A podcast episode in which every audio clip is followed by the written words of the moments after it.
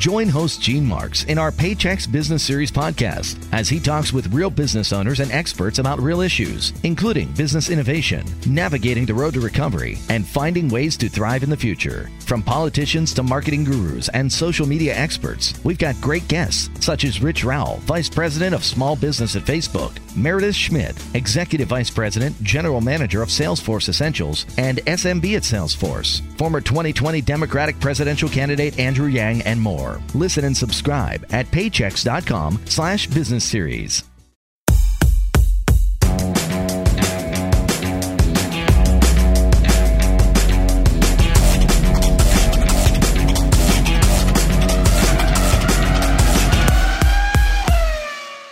Welcome, guys. Hello, and it's time for this week's episode of the Inside Line Formula One podcast.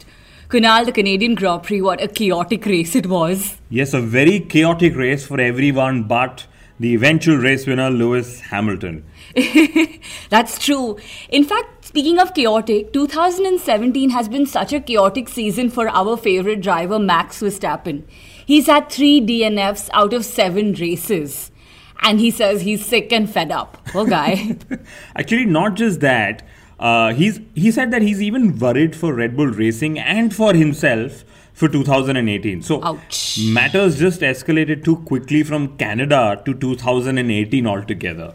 I'll tell you something interesting. So Kunal, Max Verstappen has three did not finishes this year, and that puts him in the same league as Ericsson, Vandoorne, and Lance Stroll. So these are the other drivers on the grid with three DNFs this season. Trust Mithila to find out such interestingly exciting figures. You're and welcome. by that logic, it means that uh, Max Verstappen has gone from being in the league of Sebastian Vettel and Michael Schumacher to now in the not so illustrious league of backmarker drivers. But uh, frankly, he is right in being worried because Renault has just said that their next big engine upgrade is planned only in 2018.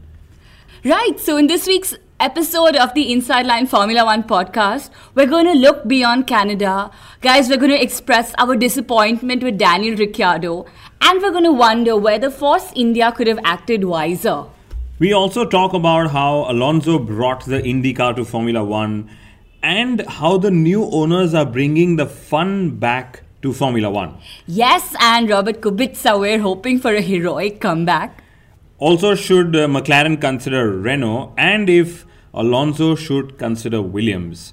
So, do remember to subscribe to us on iTunes and on Audio Boom for your weekly dose of Formula One humor. So back to the Red Bull racing cars. Daniel Ricciardo's reaction after Canada was exactly opposite of that of Max Verstappen. Obviously, Ricciardo's got three podiums in a row, so his smile could not be any brighter. Uh, but Ricciardo said that having the Mercedes engine would be scary because there would be just so much power. I can't believe a racing driver is saying that. Uh, but yeah, actually, Ricciardo did get lucky in Canada, in my view. He should absolutely thank Sergio Perez for that podium of his. That's it. I'm quite annoyed with him, Kunal. I was hoping he'd debut a new party trick, but he returned with the shoey again. it was the X Men Return of the Shoey. That was the version of the movie that was playing out. It was hilarious. And I think the Shoey got the best ever response from Patrick Stewart. So Patrick Stewart said that this is my first time on the podium. I will drink from anyone's shoe. what a sport. Yeah, and uh, Force India, I'm going to go back to saying that they should have acted wiser. They should have told Sergio Perez to swap with Esteban Ocon and uh, not literally ask him. And the difference here is they should have told him, not asked him. Because from what I remember, and I've heard the radio messages again, is Force India actually engaged in a round of high speed negotiations with Perez on the car radio.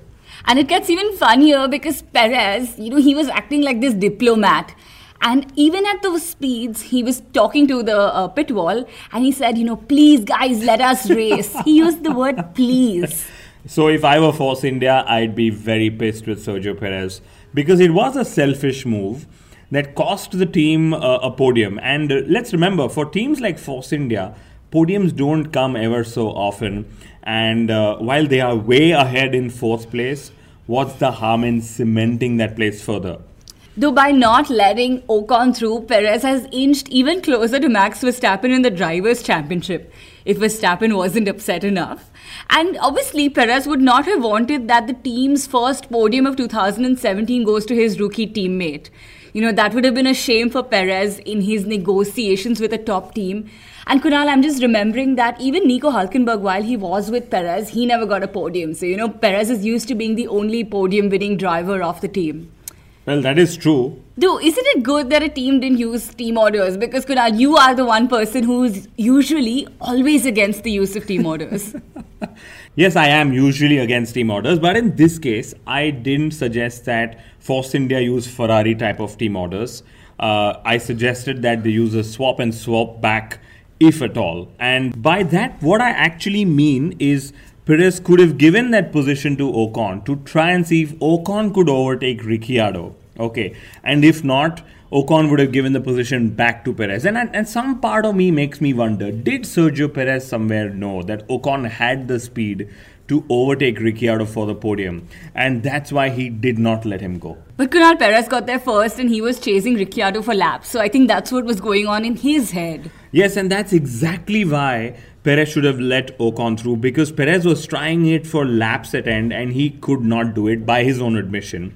And uh, let's remember, Force India's strategy put Ocon in contention for the podium, but it was their indecisiveness in using team orders that actually cost Ocon that very podium.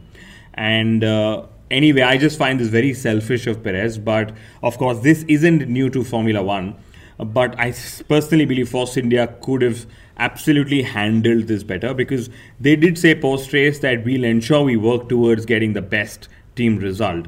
But it's a good problem of plenty that Force India have, a problem that usually only top teams have had in Formula One. Wow, Kunal, you really don't stop talking when you start talking about Force India. so, Vijay Mallya, the team owner of Force India, he said that if Force India is given their fair share of money, they could do even better. And here's another funny statistic. Vijay Mallya has more followers on Twitter than Lewis Hamilton. it's so weird. well, on Vijay Mallya's point of fair share, yes, that is absolutely true. And I still remember how we keep calling Force India as world champions for the best bang for the buck spent. And uh, in the whole Force India civil war that you know was uh, that ensued after the race, I loved Esteban Ocon's post-race message. He was calm, composed, and he just simply said, "My time will come." That was just so powerful. You seem to be very much in love with Esteban Ocon. Kunal, I'm wondering if he's the new Carlos Sainz in your life. Don't blush. well, I can tell you this Force India aren't missing my good friend Nico Hulkenberg for the first time in many years. So that's actually a good sign for Esteban Ocon, and Canada was a brilliant advertisement of his talent. I'm looking forward to what Ocon's going to do in the races to come. Kunal, since we started with Max Verstappen, I'm going to go back and talk about him. What the hell is he so fed up about in just three races? I mean, if he's fed up, we can't even imagine what Fernando Alonso must be feeling. Like, ouch. So Michael Douglas, who we all know as an actor, but I remember him as Catherine Zeta-Jones, Catherine Zeta-Jones's husband. He he thinks that Alonso is going to quit Formula One. Ross Brawn says that he will not broker a deal for Alonso for a better cockpit and Honda doesn't seem like they'll win before September. So, frankly, it does seem like Alonso will go. Now, will it be to another team or to the IndyCar series? I don't think anyone is sure, including himself. Alonso has anyway said that a full IndyCar season is possible in 2018. That would be really exciting, but I really hope not. Very selfishly, because Kunal, we are going mad covering Formula One and Le Mans soon enough. I can't imagine what having another series on our hands is going to do to us and our social life. My God. Oh man, you're right. And uh, talking of Alonso and IndyCar, he actually brought some of the IndyCar tricks uh, to Formula One in Canada. So his radio messages were very spot on. He was urging McLaren, or rather forcing them to say, You're not giving me useful information. and then his walk back to the pits via the grandstands. He almost stole the limelight away from Hamilton's win and uh, Sebastian Vettel's chase. That was really awesome. In fact, he said that he went to the fans because they were too far away from the action in Montreal. Fernando, we're also really far. We're sitting all the way in India, you know, hint, hint. this just shows one thing that while Fernando Alonso is extremely well talented for Formula One and for IndyCar, he is probably well prepared to join the FOM or Formula One management too if he wishes. so the another business side of Formula One. Sorry, the ah, business yes, side ah, of Formula yes, indeed. So something really funny also, you know, since we're at the McLaren Honda joke of the day section. So while Honda is clearly not capable of winning races, McLaren won a race. So Kunal, this is not a joke. McLaren finished first in the F1 draft race at Montreal. And it's really so cool that the new owners are bringing back these cool historic events, you know, purely for fun and engagement and letting McLaren win something. But McLaren, for the first time, had an advantage that no other team had in the F1 draft race. They actually have an Olympic silver medalist on their team, and I'm pretty sure that he dug deep to get McLaren a, f- a victory finally in Formula One. And um, interestingly, even the FOM and the FIA had their teams participate in this race, but a massive shame on Ferrari and on Mercedes for not participating. I mean, I know you guys are entertaining the fans on track much more than any other teams are doing so, but I don't know why y'all are not entertaining them off track as well. I would have so loved to see a Ferrari and a Mercedes team as well, and I, I somehow get a feeling. Both the Ferrari drivers would have possibly been a part of this F1 draft race as well. I've seen Kimi race like um, lawn, lawn mowers and I don't know what else. So, right up his alley. And uh, hats off to FOM for actually releasing the driver briefing video from Monaco. It was such an insightful session. I loved every minute of it. I know it was like a classroom. I'm pretty miffed that they won't be releasing any more of this anytime soon, but Uh, yeah. fingers crossed. Thank you for teasing us, Mr. FOM, but uh, I'm not yet done with McLaren Honda. A divorce seems increasingly apparent. And uh, if you notice, McLaren have consciously started to distance themselves from Honda. So there are deadlines that are being discussed in public. There is disappointment that's being aired publicly, and I somehow get a feeling McLaren are trying. I somehow get a feeling that McLaren are trying to salvage their legacy from this nightmare of a partnership. I don't blame them. In fact, Honda had their best publicity moment, I think, in years. This was when Lewis Hamilton was presented with a Senna helmet in Canada for his 65th pole. and basically, this helmet was from when Senna was racing uh, in the Honda team. In 1987. Yeah, like a yeah. long time ago. That was before you were born. yeah. so I'm just wondering if this means that Sebastian Vettel will get a Michael Schumacher helmet. Yeah, I want a Michael Schumacher helmet. I mean, I have no pole, but okay. but the strange part here is so Ross Brawn has refused to help Alonso, but he's offered to help Honda. And somewhere this doesn't make sense to me because for the immediate future of Formula One, I personally believe that Formula One needs Alonso a little more than it needs Honda. I agree. I think this would also be at the apt time to discuss that McLaren could think of Mercedes or even Renault engines.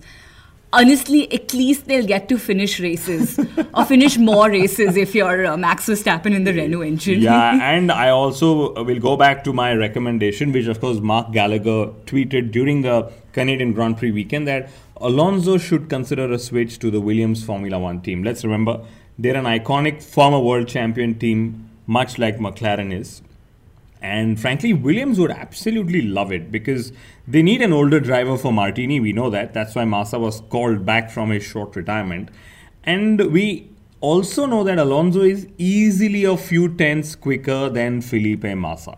Which basically means that Williams would have been in Red Bull Racing territory as far as timings go. Which then makes me urge Sir Frank Williams to go sign on Fernando Alonso. While I'm doing that with Frank Williams, you should go and urge Fernando Alonso to sign up with Williams.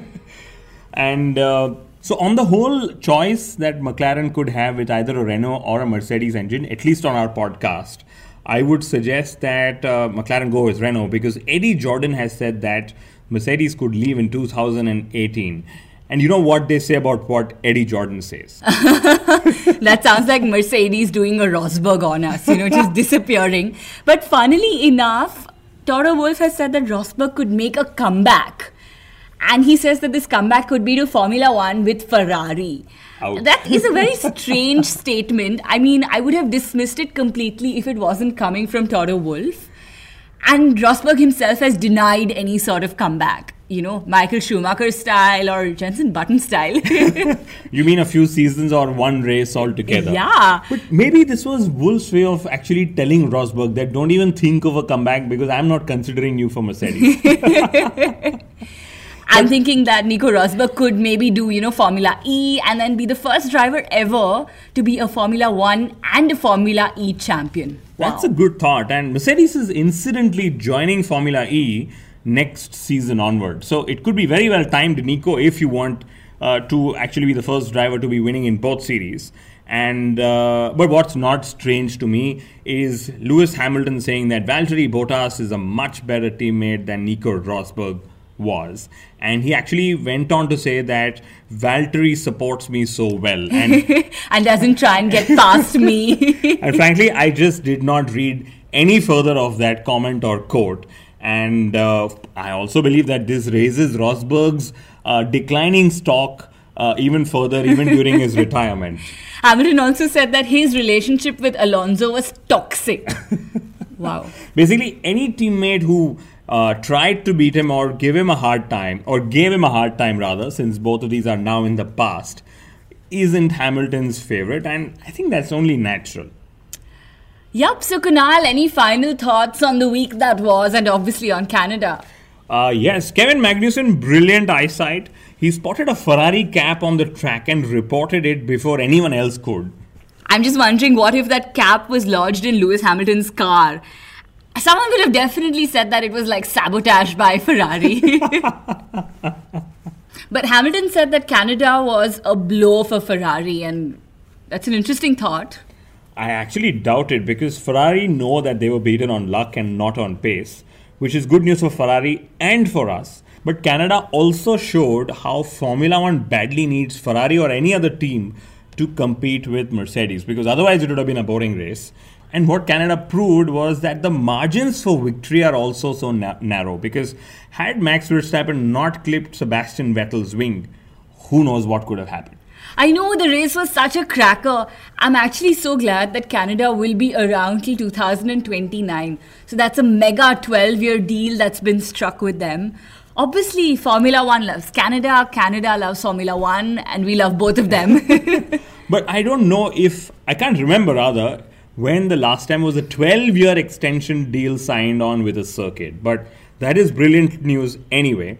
And uh, since we're on the topic of Canada loves Formula One, it probably loves Formula One a little more after they saw Lance Stroll, uh, their local boy, score his maiden points at his home race. So, congratulations. Congratulations, I was so happy, you know. He raced hard, he overtook drivers, and importantly, he stayed away from crashing into the wall of champions. And finally, I hope that Lance actually earned some money back for scoring the team some points. Let's remember, at this moment, he's been paying the team to race. A few points would have meant that he earns a, fraction of all the money he's paying back. well done, Lance. the other driver who raced really, really, really, really hard was Sebastian Vettel. Of course, we didn't get a Hamilton versus Vettel battle on track, but we surely got a battle of Vettel versus, you know, the rest of the grid. And uh, Vettel actually uh, won the driver of the day, something I don't agree with. For me, it should have been Esteban Ocon. of course, Kunal. But talking of Vettel's overtakes, you know, it was not too long ago where Vettel was known for his inability to overtake cars on track. So I'm glad we've somewhere crossed that. He's come a long way. yeah. So I'm glad that, you know, he's come along well and he's now not remembered for that bad statistic. And uh, the other news is that uh, Robert Kubica, he is now attempting a heroic comeback to Formula One. So we speculated this in last week's episode, but guess what? Between last week and this week, Kubica himself has confirmed his interest in making a comeback. Wow, that would be so awesome. And honestly, you know, to have a driver of his caliber and talent join Formula One, in this case, rejoin, you know, that would be amazing. So, fingers crossed. Yeah, and the easiest thing that Renault could do was bring him back in place of Jolyon Palmer. So Yeah, it makes sense. Yeah, fingers crossed for that. Uh, but before we end, the 24 hours of Le Mans is upon us this weekend, and uh, we'll actually miss the Audi versus Porsche battle. But I'm so glad that at least Toyota is there in the fight. Oh, and my immediate interest with Audi is the speculation that Kunal they could join Formula One in 2020. Once the new power unit regulations kick in. Wow. Well, the more the merrier. and uh, for those who are actually interested in the Le Mans, we actually have an interview with Indian Le Mans driver or former Indian Formula driver and now a Le Mans specialist. Karun Chandhok, that's going to go live in the next couple of days. So, like I said before, remember to subscribe to us, and uh, we'll see you in the week before Azerbaijan. Thank you.